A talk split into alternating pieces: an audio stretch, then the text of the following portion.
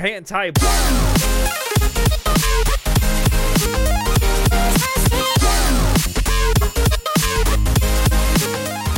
Hello everyone and welcome back to a special presentation of Anime Club After Dark. I'm your host, Sho, and joining me tonight we have Alex Senpai. Penultimate episode, baby! That is what we are going to be discussing in the twenty-third episode of Vinland Saga. And in this episode, the Imperial Council is held. In this episode, lot... shit hits the fucking fan. Oh, yes, it does. Does it? At the end. I guess. Kind of. It's more like a political standoff, like I Q five thousand versus I Q five thousand one. And let's see who wins. Um, it's very much uh, Death Note with the... It's like, de- it's like, like Death Note those minus... two people staring at each other, and then, but then, like, inside, they're, like, having an essay of thoughts. You're, but you're outside, actually, they're not speaking. Actually, there's a lot of there's a lot of truth to that. It is a lot like Death Note, minus the whole, like, Death Note aspect. Exactly. Uh, the Death Note in Vinland Saga is a sword to the face, which is very blunt, but honestly, is there a difference? Not really. But about as blunt as talking to you sometimes. Love, love it. Thank you for that. Um, so, talking about what happened in the actual episode, um, we begin the episode with council, blah, blah, blah. Uh, not not interesting. Then we cut to... The- I mean, you say that, but it's kind of like the the crux of what is going on. I mean, like, they give out rewards, and then, like, people are whispering about the rumors about the king, and I'm like, that's great, we already know all this, blah, blah, blah, to move on. Um, and then we, after all the introduction to the council, we cut to a scene of Thorfinn, who has been beat up by Askeladd from the last episode? Yeah, from the previous, yes. ep- last couple episodes, where um, they had their little duel. He's just, like, stumbling in the snow like a loser. was, I mean, okay, first of all, he's such a clown for just, like, fucking... He's, like, having a hangover on the streets, only it's from fucking being beaten up. So he's a clown for just rolling around on the streets. And then uh, he sees some stranger, and then there's, like, this some glint in his eye, like, oh my god, it's you! And he runs after him. And at the moment, while I was watching the episode, I was like, who the fuck does he think this stranger was? Because my initial thought was he must think it's his dad, because his expression was like a newborn child learning how to speak. It was like, but the stranger was blonde, so clearly it was not his dad. And then, but um, after I rewatched the scene, I think it's clearly Askeladd that he thought the stranger was. So, um. Thorfinn is going even more crazy than we already know he is. Um, it's clearly his lowest point in his life. Well, okay, maybe not the lowest point in his life, but he's at a very low point. Psychologically, for sure, he's at a low point. Uh, yeah, probably, yeah, psychologically, probably the lowest point of his life, um, because he's been reduced to a, I don't know, fucking... lump of meat just walking on two legs, because his brain power is literally zero. Um, and then when he finally reaches a stranger and realizes it's not them, I find it so uh, funny that he still was able to beat them up, even though he has completely beat up himself. Like, he's at his physical lowest and as well as mental lowest, but he can still um, kung fu his way out of that situation. I also love, like, little temper tantrum, like, stance that he takes at the end of it, like, hmm, yeah, I beat him up. Yeah, it was funny.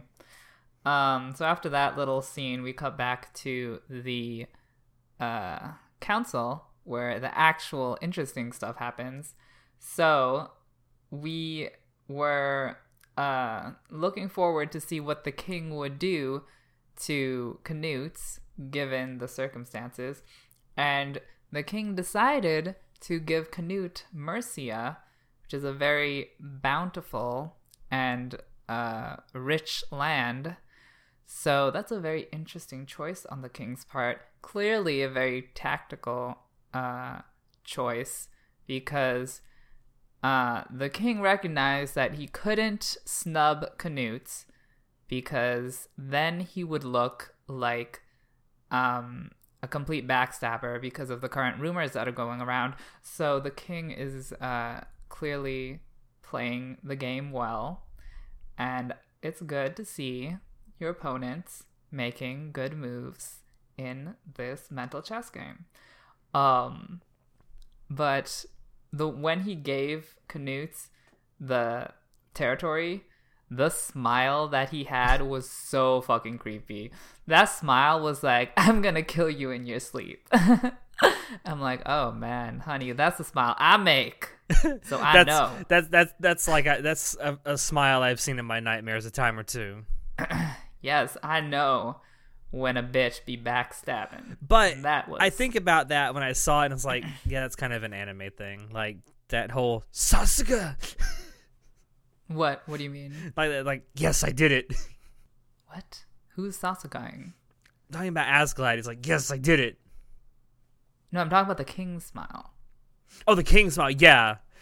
Well, I mean, do you, you think about it, the, the so the king has that smile on it when he when he's on on him when he says that he's going to give Canute Mercia, and then Askeladd, um, also before he's told. Afterwards, or the king says afterwards what his decision is going to be regarding Wales.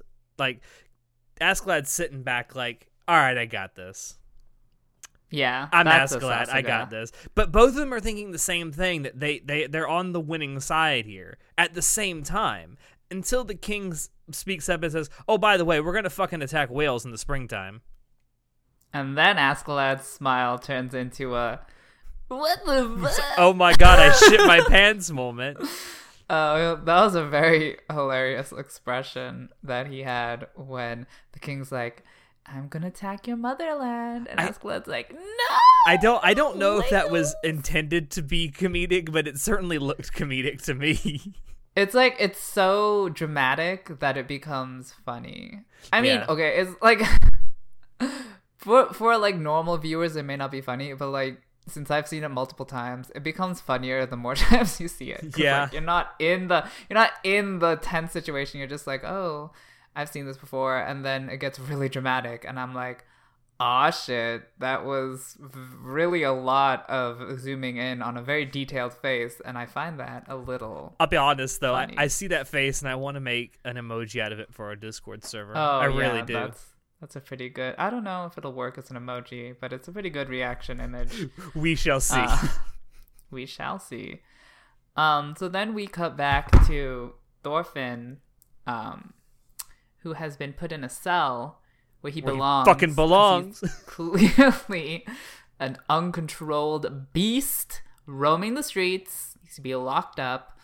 Um, and Leif Erikson finds him in the cell, and Leif is like, I've been looking for you. Why'd you run away? I need to talk to you. And then Thorfinn responds with, "My what I do is none of, none of your business. So step off, Dad." And then Leif, oh my God. So I don't know why Thorfinn is such a rebellious child and doesn't want to talk to his surrogate father. I mean, I know uh, why. It's because he's been he's he's become so obsessed and consumed with this concept of revenge, and he thinks like, if I don't do it now, I'm never gonna do it. Don't do what now? Oh, you mean kill Askeladd? Yeah, kill Askeladd, get revenge that he's been seeking for fucking years at this point. So I think he's been using his uh beef with Askeladd as a beard to cover up. Don't say it. Don't no. You dare say it. I've, no, I, you know where I'm going with this, but I'm not going to go there. No, his beard to cover up his um, emotional trauma. He doesn't want to face his emotions by f- going back and uh, like actually talking out his loss and his feelings with his mom and his sister about mm-hmm. his dead father. He doesn't want to face his emotions. So he's like, I don't want to deal with this. So I'm just going to fight all day, all night. And did that rhyme? Okay, anyways. um, Were you trying to make I'm it going rhyme? To, I'm going to duel Askeladd all day, all night. And I'm not going to think about all the problems I have in my head. Um, it's kind so. of it's it's sort of that same thing where um where for some people it's how they deal with grief. Like where some people, if they had like their parents die, especially if they were really close to them, instead of you know confronting their emotions and their loss head on, they'll make themselves incredibly busy so that they don't have time to think about it. I think it's it's mm-hmm. sort of that same thing where Thorfinn, still years later, hasn't really gotten over the death of his father. And so to compensate for that, he just has this fantasy of revenge against Askeladd. He has this picture in his head of what it's going to be like, and it's going to be so great, and everything's going to be perfect once I get my revenge. And it's just, it's something that this particular part of Vinland Saga is doing really well. It's kind of displaying something that's seen in fiction a lot, showing the um, the self-defeating principle that can be revenge. Yeah. Definitely. And it's definitely a fantasy because what he's seeking, he's not going to get by winning a duel with Askeladd. Mm-hmm. He's um, only he's only ever going to come to terms with it by actually confronting his loss head on. And and it's what Leif is trying to tell him to do. Go back home. Go see your mother. Go see your sister. F- fucking face up to this. Like, you, you, you, you've never like come to terms with what you lost. Exactly. And um, your description of that reminded me that Ylva actually did, the, uh, did the exact same thing as Thorfinn by covering up her emotions by making herself busy. So, like sister, like, like brother, brother, they're all the same person. Like I've been saying this entire time. That's going to be the final episode, is that they're all actually the same person. Or they're all related. Conspiracy! Um, anyways, yeah, so uh, Leif goes on t- on this whole monologue and is like, okay, Thorfinn, I don't care what you say. I don't care what you think. I know the right thing is to bring you back to your mommy, so that's what's going to happen, bitch. And hell yes, Leif, I agree. Like, you don't have to listen to this whining baby who's crying all day. You know what's right, so you need to, like, pack the Pampers, pack the milk bottle, and bring baby back to home. So I'm proud of Leif for manning up and becoming a real father. Even though he wasn't there for most of the kid's life. He was looking. It's not his fault the baby ran away. True. True. Baby learned to walk so fast. It kind of makes me feel bad for Leif because, like, all these years he's been looking for... for Thorfinn to make good on a promise he made to his mother and his sister, and like he finally accomplished that. He finally found Thorfinn again, and Thorfinn's like, no, leave me the fuck alone, old man. Mm-hmm. Well, at least at least he found him. I mean, yeah. It's not like I, I understand what you're saying, but Leif is uh still knows where to look for him. Yeah, yeah, I don't know. It just makes me feel kind of bad for him because you got to think that all these years he's probably, he probably hasn't donated or oh, donated, uh, devoted all like every every waking moment of his life to finding Thorfinn, but you know, tro- probably a, a significant amount. Mm-hmm. Yeah. Well, guess reuniting, or I guess everybody's fantasy is not playing out how they're wanting it to. Because this is not gonna be a happy ending kind of story. No, I don't. I don't think so. Everyone's going to be sad. Everybody's gonna be disappointed. And no one's gonna get what they want because everybody's gonna die. Um, probably. So after the whole prison scene, we flip back to the council where we have like this whole spiel of Askeladd's inner thoughts about what about. all the bullshit that's going on. Um, one of the things that he says in his mind is that he's surprised that the king knew about his connection to Wales, which, like, I don't know why he's surprised, because the first time he met the king, the king was like, I know you. You were born from that uh, man, I think, or woman, from that heritage. The yeah. king was like, I know where you come from. And Askeladd was like, you don't know nothing. Well, he, he like he, had a he, the king fit. Says that he knew his his mother was a slave. I don't know if it says that in those exact words, but sure, we can go with that. Um, I interpreted that he knew, like, the particular slave. Maybe. Maybe. Wait, but then why? Why would he know that Askeladd was born from a slave? Dun dun dun. Wait, what? I don't know. I mean, you you brought this up. You tell me. Okay, well, okay. In my mind, it makes more sense that he knows that Askeladd was born from a particular slave because, I mean, I'm sure he is somewhat well known for having his father be killed and inheriting the stuff, right? I can so imagine. Like, I can imagine that he'd be known for that. Yes. So that makes sense. Like, I know you because there was a whole thing with your family, but like, I don't know how he would know if he if he didn't know the particular person that he was, and he only knew that he was the son of a slave. I don't know where he would get that from if he didn't know particularly who it was. So my assumption is, from that first scene when Askeladd first met the king, that the king was like, I know you. So then later on in this episode, when Askeladd's like, how do you know me? I'm like, but he just, the king already knew you, and he, you knew that the king knew you. I don't know. I'm clearly missing something, but I don't know why Askeladd was surprised. Um, and then Askeladd is like, the king wouldn't mobilize an army just to piss me off. And I'm like, bitch, are you kidding me? Of course whole, the king would mobilize entire, an army. This entire thing has been one mind game after another. Why wouldn't you think he'd use this as a mind game against you? Yeah, of course. The king, we already know that he has an I Q of one million. So clearly, the king is willing to mobilize an army just to deal with you. Big brain I Q you time. You are a big problem. Uh, and the king doesn't like problems. Um, so I don't know why Askeladd was surprised by that. Um, clearly losing his touch with reality. Um, I also like the fact that he has like this whole brain blast thing during this. Oh my you, god.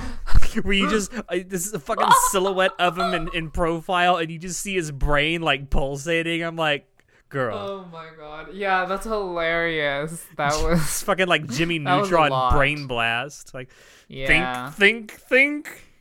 Mm-hmm. And um, so Askeladd was trying to think of ways to deal with the fact that the king has uh wants to attack Wales, and he's like, oh, I have to do this now. I have to rearrange this. I have to do this. And all of the solutions he came up with were all things he had to do in the short future, which was exactly what the king wanted, that for Askeladd to make a move now while um, he doesn't have the full support of the people, so that the king can come up. Like, if there's a confrontation right now, the king would win because um, the people are still with the, they're still on the king's side. Yeah. So at least all the noble people that are gathered there at the council mm-hmm. would be. Yeah. Presumably. So now Askeladd is falling into the king's plan by um, thinking of short-term solutions to this problem.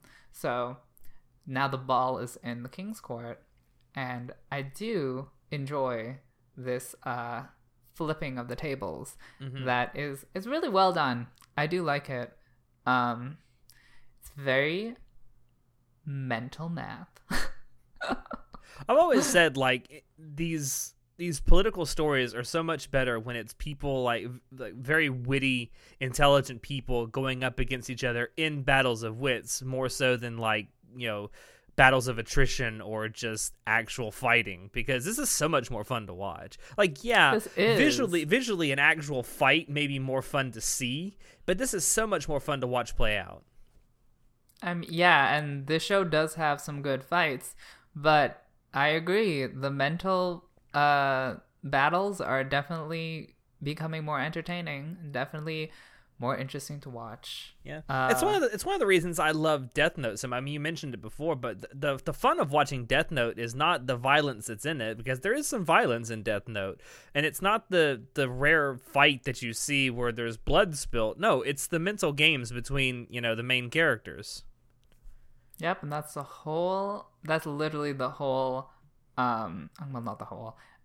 A major appeal point of Death Note mm-hmm. is the mental tension between the two main mm-hmm. characters, and it's certainly been a huge selling point of Vinland Saga since Askeladd's introduction. I would say, definitely, and it's only gotten more and more intense the yeah. closer we have gotten to the last episode.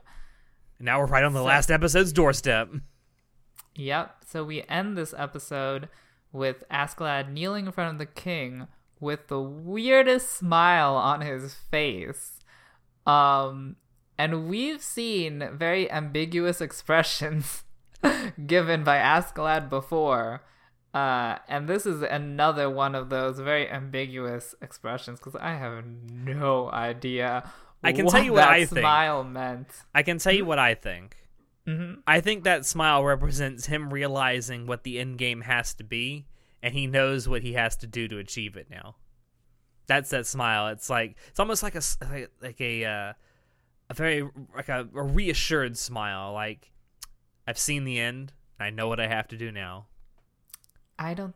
He doesn't look too confident though. It, he looks like confused.